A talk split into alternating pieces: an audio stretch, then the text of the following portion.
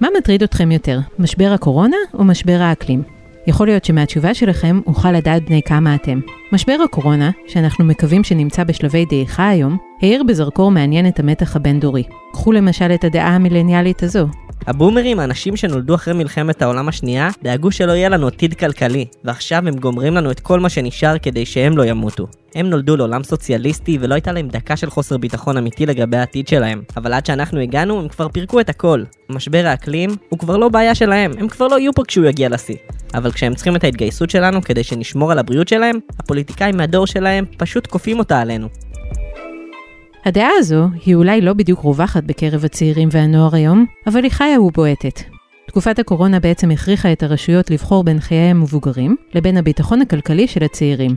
אלה רובם ממילא חיים בשכירות ומועסקים בעבודות לא הכי יציבות תעסוקתית. כשהמשבר התחיל, רוב מקומות העבודה של המילניאלס שמטו כל אחריות לעובדים שלהם מהיום להיום. ולתוך הקלחת הזו אפשר להוסיף גם את משבר האקלים. ציוץ של מת'יו מיילס גודריך, צעיר תושב ברוקלין, זכה ל-400 אלף לייקים ו-800 תגובות. מה שהבומרים מרגישים עכשיו לגבי וירוס הקורונה זה מה שבני דור המילניום מרגישים לגבי שינוי האקלים כל הזמן. היי, אני גלי ויינרב. ברוכים הבאים לפודקאסט חזית המדע. בכל פרק אנחנו מספרים סיפור מפתיע אחר על הטבע שלנו, וכמו שראינו בחודשים האחרונים, הוא לא מפסיק להפתיע אותנו. המבוגרים שהתעלמו ממשבר האקלים שמטריד את הצעירים, ביקשו מהם בתקופת הקורונה להישאר בבית בגלל מגפה שפוגעת בעיקר בקשישים. האם בתום ימי הקורונה ייפול האסימון לדורות הבוגרים, והם יבינו שעתיד כדור הארץ מחייב אחריות הדדית? משבר הקורונה שעדיין לא עזב אותנו, הקצין עוד יותר את המאבק הבין-דורי, שבו הבומרים, אלו שנולדו בתקופה שאחרי מלחמת העולם השנייה, טוענים שהמילניאלס, אלו שגדלו לתוך שנות האלפיים, חושבים שמגיע להם הכל, ולא מוכנים להתאמץ או להתחייב. והמילניאלס טוענים בעיקרון את מה שאמרנו קודם, אבל מנסחים את זה בשתי מילים. אוקיי, בומר, או במילים אחרות, זמנך עבר. עכשיו יש גם צירוף מצמרר יותר. באזורים החשוכים יותר של האינטרנט, צעירים קוראים לווירוס בומר רמובר, כלומר הם לכאורה שמחים שקיים וירוס שפוגע בעיקר במבוגרים. אלה שמקבלים פנסיה מכובדת, צורכים את רוב שירותי הבריאות היקרים ועדיין מקבלים את ההחלטות ברוב הממשלות בעולם.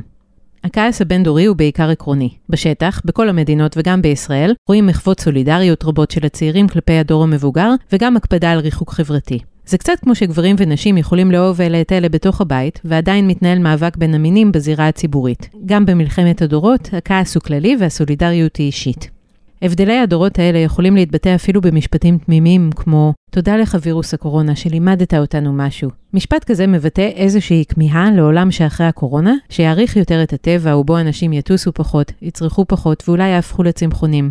זוהי תקוותם הגדולה של המילניאלס, ואת הבומרים זה מעניין פחות. אם הבומרים באמת יעשו את זה, זו יכולה להיות מחווה יפה מאוד של סולידריות כלפי הדור הצעיר. הם כנראה לא יהיו פה כשמשבר האקלים יגיע, אבל אולי הם יוכלו לראות את הדמיון בין הדאגות שלהם היום לבין אלה של הצעירים בעתיד. אני חושב שעכשיו כשהקורונה הופכת לאירוע מנוהל, תשומת הלב עוברת למשבר הכלכלי. זה דוקטור רענן רז, אפידמיולוג סביבתי בבית הספר לבריאות הציבור של האוניברסיטה העברית ובית החולים הדסה, והוא לא נשמע אופטימי לגבי האפשרות של הקורונה יהיה לקח סביבתי. הנה, הנשיא טראמפ כבר מנצל את ההזדמנות להציע הקלות לחברות נפט. גם כאן בישראל מדברים על הקלות למפעלים בתחום הסביבה כדי שהכלכלה תשרוד. וזה חבל כי אני כן חושב שיש הקבלה בין שני המשברים. בצורך שלנו להקשיב למומחים. כשהקורונה עדיין הייתה רק בסין, אפידמיולוגים של מחלות מדבקות הזהירו שהיא תתפשט בכל העולם ותגרום למקרי מוות רבים. ואפילו אחרים כמוני אפידמיולוגים שלא מתמחים במחלות מדבקות לא קלטו עדיין את גודל האירוע. בסופו של דבר המומחים של התחום צדקו. על פי אותו היגיון בעצם צריך להקשיב למומחי האקלים. אפילו היום, אפילו כרגע. השפעות האקלים הן עניין הרבה יותר בטוח וברור מאשר המשך ההשפעות של הקורונה. אנחנו לא בטוחים בדיוק מתי או בדיוק איך זה יתממש, אבל ברור שאנחנו דוהרים לתוך קיר כרגע. הקורונה היא קריאת השכמה. זו פרופסור אופירה איילון, ראש תחום איכות סביבה במוסד שמואל נאמן בטכניון והחוג לניהול משאבי טבע וסביבה באוניברסיטת חיפה. היא אומרת שכבר עברנו את נקודת האל-חזור. אנחנו יכולים ללמוד ממנה איך להכין את מערכת הבריאות לאסונות ואיך להיות יותר קהילתיים, כי היכולת של השלטון המרכזי לסייע היא מוגבלת ורשת הביטחון האמיתית היא הקהילה. פרופסור איילון טוענת שלבסוף כשהקורונה תרד מסדר היום העולמי, הכפר הגלובלי יחזור להיות כשהיה. פחות או יותר. כדור הארץ שלנו הוא טיטניק, הוא הולך הישר לתוך אסון ברור, לתוך הקרחון. כדי להזיז את ההגה אנחנו צריכים המון שכל, כוח פוליטי וכסף. איפה המנהיגים שיכולים לעשות את זה? אולי באירופה המנהיגים מודעים ומנסים ליישם את מה שנקרא uh, The Green New Deal, אבל איזה כוח יש להם לעומת ארצות הברית, לעומת סין? אז האם יהיה קשה לשנות את הגישה של דור המבוגרים למשבר האקלים שהתוצאות שלו כבר מתחילות להיראות בשטח?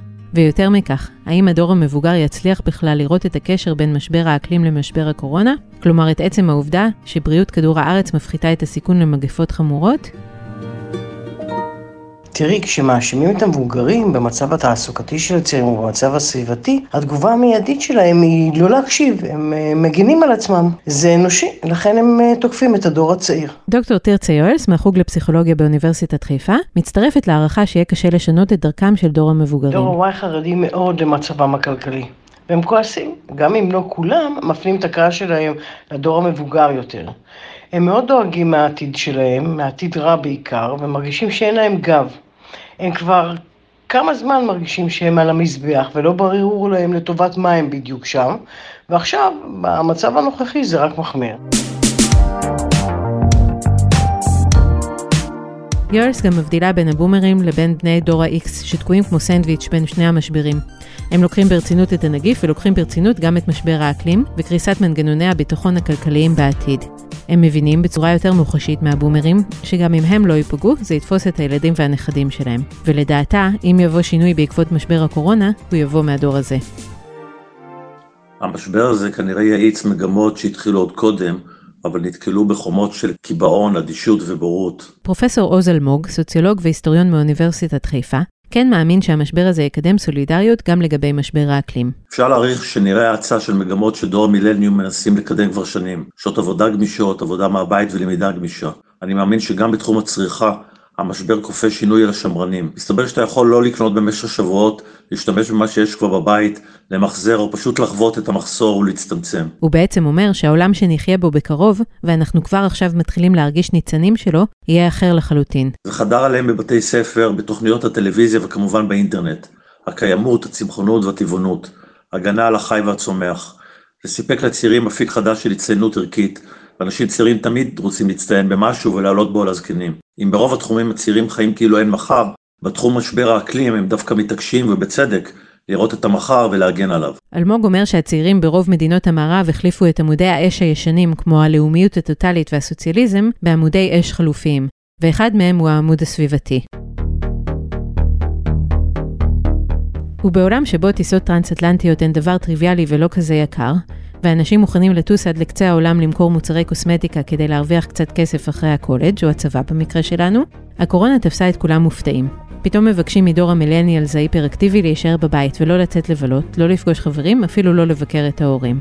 הקורונה פתאום גרמה לניתוק של המילניאלס משכבת הגיל שלהם בכל העולם, לטובת מיקוד מקומי. נגמרו הנסיעות עד סוף העולם כדי להשתתף במסיבה עם כמה שיותר אנשים מכל מיני מדינות, או כדי לחיות עם המקומיים בכפר שלהם ולאכול יחד איתם את מרק האטלף האותנטי שלהם. אבל החוויה שבה השייכות הדורית היא הדומיננטית, אבל הלאום הוא לא רלוונטי, תשתנה. פרופסור יניב פוריה, ראש המחלקה לניהול מלונאות ותיירות באוניברסיטת בן גוריון, שהתראיין לגלובס ב-15 באפריל, הסביר שבעתיד הממש לא רחוק נראה יותר התכנסות לתוך השבט, יותר תיירות מקומית, יותר רצון לחבור לאנשים שהם כמוני, שאני מרגיש שאני יכול לסמוך עליהם. פחות ננסה כל דבר, ההזמנות של המוצרים דווקא מהצד השני של העולם ירדו, ואלה מהשכן יעלו, דווקא כדי לעזור לו. ולשינויים הללו יש אולי גם פן אופטימי. אנחנו כבר יכולים להתחבק עם ההורים, וסבא וסבתא יכולים לפגוש את הנכדים, העולם מתחיל לחזור לשגרה. אבל אנחנו, כמו שאמרנו, נתחיל לראות התכנסות לשבטיות. ועם ההתכנסות הזו, אולי נראה פשרה בין-דורית ודאגה הדדית, כל שבט לזקנים שלו ולצעירים שלו. עד כאן עוד פרק של חזית המדע. מוזמנות ומוזמנים לעקוב אחרינו באתר גלובס, בספוטיפיי או באפליקציות הפודקאסטים האהובה עליכם. ונשמח אם תדרגו אותנו גבוה ב Apple Podcast, ותשלחו את הלינק של הפרק לחבר שעוד לא שמע עלינו. אפשר גם לשתף בסטורי. בימים שלאט לאט מתחילים לחזור לשגרה וגם לפקקים, אנחנו משתדלים לדאוג לכם לקצת נחת עם פרקים חדשים, שאנחנו עדיין מקליטים מהבית, ומקווים שלא שמתם לב. מוזמנים להאזין לפודקאסט האח שלנו, כסף בקיר, שחוזר עם פרקים חדשים על אנשים שהחליטו לשים את הכסף שלהם על נדל"ן. תודה לעורך הפודקאסטים רון טוביה, אני גלי ויינרב, שרק נהיה בריאים. ביי!